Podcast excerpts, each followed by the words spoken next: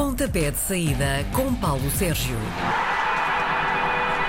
Há quanto tempo, Paulo Sérgio, é que não estávamos os três aqui em Há estúdio? Já não muito, lembro. muito tempo. Temos andado Mas, desencontrados. mas atenção, porque estamos com distanciamento social. Estamos, não é? Ah, sim, porque temos senão de aqui. outra forma não seria possível. Temos aqui Claro. o nosso guichezinho, os nossos acrílicos. Bom dia! Bom dia. Bom Olá, dia. bom dia. Bom dia. Estamos com Bem-vinda, Karina. Já não te via para aí há uns dois ou três meses. Mas eu estive cá na passada sexta-feira, simplesmente acordei da madrugada. Pois, pois é verdade. Pois é verdade. Pronto. Mas eu estive cá também. Ainda bem. Estivemos cá todos em horários diferentes. Estamos sem campeonato, está parado, ah, mas temos tido ah, jogos da seleção, ou vamos ter jogos da seleção nos próximos dias, a contar para a fase de grupos da Liga das Nações. No domingo temos um França-Portugal às 7h45 da tarde. Ambas as equipas fizeram jogos amigáveis na última quarta-feira. O que é que esses amigáveis deixam antever para o jogo de domingo? Olha, deixam antever duas coisas. Se Portugal eh, abordar o jogo com a França no próximo domingo, como a, Un- a Ucrânia abordou, vamos sair muito atordoados do Estado de França. Mas eu não acredito, porque Fernando Santos é muito eh, perspicaz e prepara-se para eh, apresentar uma seleção, enfim, com uma abordagem normal nas equipas de Fernando Santos, escondendo a bola e não dando espaço à equipa eh, francesa para no ataque, com aquela malta que eles têm, Mbappé, Griezmann, eh, enfim, tem para lá jogadores que nunca mais acaba, poderem eh, dar cabo da seleção nacional eh, portuguesa. E, portanto, vamos ter é um bocadinho o jogo do eh, gato e do rato, eh, com Portugal a esconder a bola e com os franceses a tentarem ter bola. Há mais um jogador português que está infectado com o Covid-19. Hum, Curiosamente, mais um jogador que também atua em França, o Anthony Lopes do Lyon. eh, Soube-se há minutos que está infectado e, portanto, que não pode vir a, a dar o seu contributo à equipa. O Jé Fonte foi dispensado antes do jogo com a Espanha. E portanto eu acho que isto vai ser um bocadinho para o nosso de cada dia, com as eh, seleções a terem aqui de facto que para já os jogadores são testados eh, praticamente diariamente, acho que é mesmo diariamente, e portanto à medida que eh, vão sendo os testes vêm positivos, vão afastando. Todos nós na escola gostávamos de ter testes positivos, É é? verdade. Agora, Agora ninguém não. quer ter testes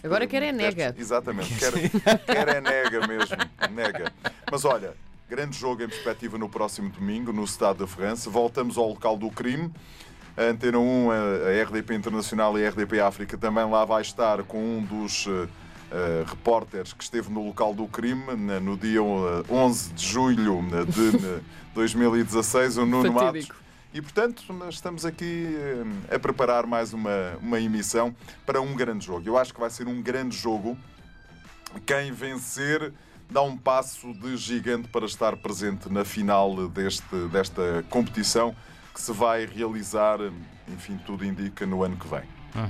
Ahm, quem, quem é que são. Quem é que tu apostavas para a equipa inicial do próximo domingo? Já se consegue fazer essa, essa antevisão? É complicado? Não é complicado, eu acho que não vai andar muito longe da equipa principal de eh, Portugal, porque eh, temos que apresentar os melhores nesta eh, formação ao frente à equipa francesa. Acho que Portugal pode voltar a apresentar Patrício na baliza, isso parece-me ser uma evidência. Esteve bem. Esteve, esteve bem. Ele é um daqueles jogadores que não oferece grandes dúvidas.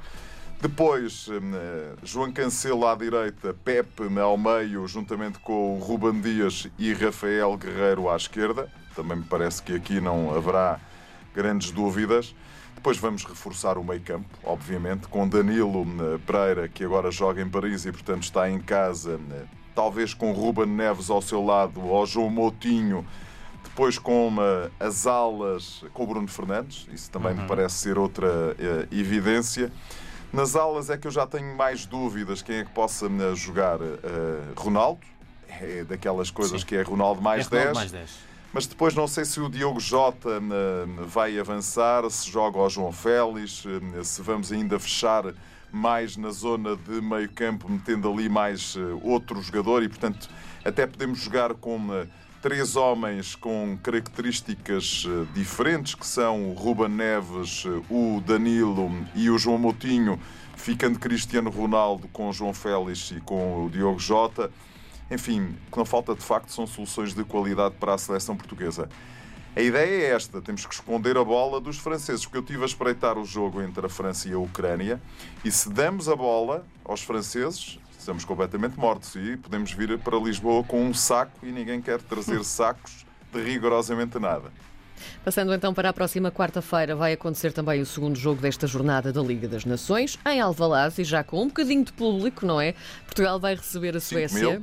Mil. 5 mil, exatamente, já é um bocadinho e é bom. Já é mais, já é mais do que. Sim. É, foram Sim. 2.500, acho que as coisas correram Vai muito subindo. bem, vão 5 mil, exatamente. Já jogaram em setembro, como bem sabemos, nessa altura ganhámos nós, a nossa seleção. Achas que pode considerar-se a Suécia uma equipa enfraquecida por não ter pontuado nestas duas primeiras jornadas? Ou achas que não, é? Não, acho que é uma equipa que vai à procura. Repara, eu por acaso ontem tive a oportunidade de fazer os comentários do Rússia-Suécia, o jogo de preparação.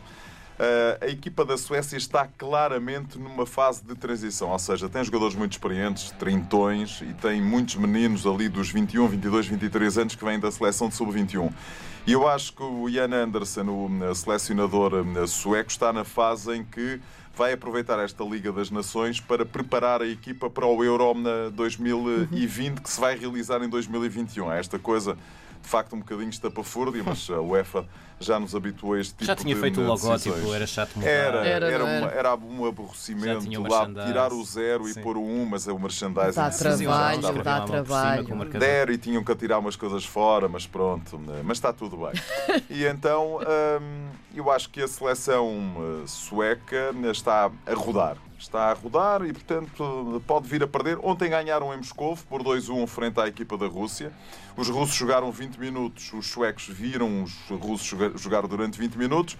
Depois o Alexander Isaac, que é para mim nesta altura talvez o melhor jogador da seleção sueca que joga na Real Sociedade, marcou um golo num erro inadmissível do central e do guarda-redes russo e a partir daí nunca mais os russos conseguiram endireitar. A segunda parte foi da equipa da Suécia, faz o 2-0 e a partir daí as coisas ficaram né, praticamente né, resolvidas. Aos 90 mais 3, a equipa russa ainda conseguiu reduzir e 2-1 foi o resultado. E portanto, partindo deste princípio que eles estão a rodar, acho que hum, Portugal tem tudo para vencer. Portugal é melhor que a Suécia. Portugal tem mais soluções que a Suécia, mas tem que olhar para a partida exatamente né, com esta ideia, que é temos que entrar em campo para resolver né, o problema. Porque reparem, se né, Portugal cometer os mesmos erros e a mesma abordagem que fez frente à equipa espanhola nos primeiros 25 minutos, as coisas podem sair um bocadinho caras. Também acho que o jogo do estádio de Alvalade pode ser um bocadinho condicionado por aquilo que Portugal fizer no próximo domingo. Ou seja, se as coisas não Sim. correrem bem a Sim. Portugal, as coisas podem de facto complicar-se um bocadinho. Sim, podem complicar-se um bocadinho, mas eu acho que Portugal gosta é destes jogos grandes, com estes grandes adversários e, portanto, tem tudo para conseguir resolver este problema a contento. Há jogos eh, de outras seleções eh, interessantes, queres destacar? Olha, quero destacar eh, dia 10 de outubro, amanhã sábado, Sim. um Espanha-Suíça às 19h45. Eu adoro a seleção espanhola e esta maneira como Luís Henrique pôs os miúdos hum, a jogar à bola. Tem para ali talento. Portugal tem talento, mas os espanhóis têm talento para dar e vender. É de facto uma coisa absolutamente impressionante. E, portanto, a Suíça prepara-se para, se as coisas não forem abordadas de forma correta, eh, prepara-se para que. Uma lição. Assim, para- prepara-se para isso. Depois, no domingo, para além do França-Portugal, temos um Inglaterra-Bélgica. Duas também grandes bom. equipas. Eh, Os ingleses, em minha opinião, são eh, eh, uma das equipas com que se pode e deve contar para eh, o Campeonato da Europa, mas os belgas também. E, portanto, não sei o que é que pode eh, dar isto.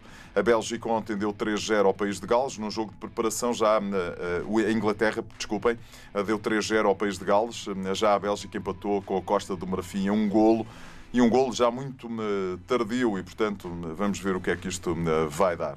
No próximo, na próxima quarta-feira há um Itália-Holanda eh, para, eh, para seguirmos com toda a atenção. Duas equipas, eh, enfim, os italianos já foram campeões do mundo, os holandeses já por duas vezes estiveram nas finais dos campeonatos do mundo, a duas seleções cheias de talento. A Holanda, que agora se quer chamar Países Baixos, apesar de ter perdido com o México num jogo de preparação na passada quarta-feira e a Holanda ter dado 6-0 à Moldávia, acho que os holandeses podem chegar à Itália e conseguir surpreender a, a equipa a, italiana, a Squadra Azurra. Muito ah, bem. são jogos bons, não é? Para, para ver para, para nos entretermos é verdade. até voltar o campeonato que regressa na, na, próxima semana, no próximo sábado. Com depois clássico. Temos clássico, depois temos competições europeias, depois voltamos a ter campeonato. Isto Ei. agora não vai parar. Há muitos sumos para, para espremer. Ah, a menos que o Covid nos mande todos para casa. a menos que o Covid nos é esprema a é nós. Exatamente. Não, esperemos que não. Paulo Sérgio, bom fim de semana. Bom fim de semana. Até para a semana.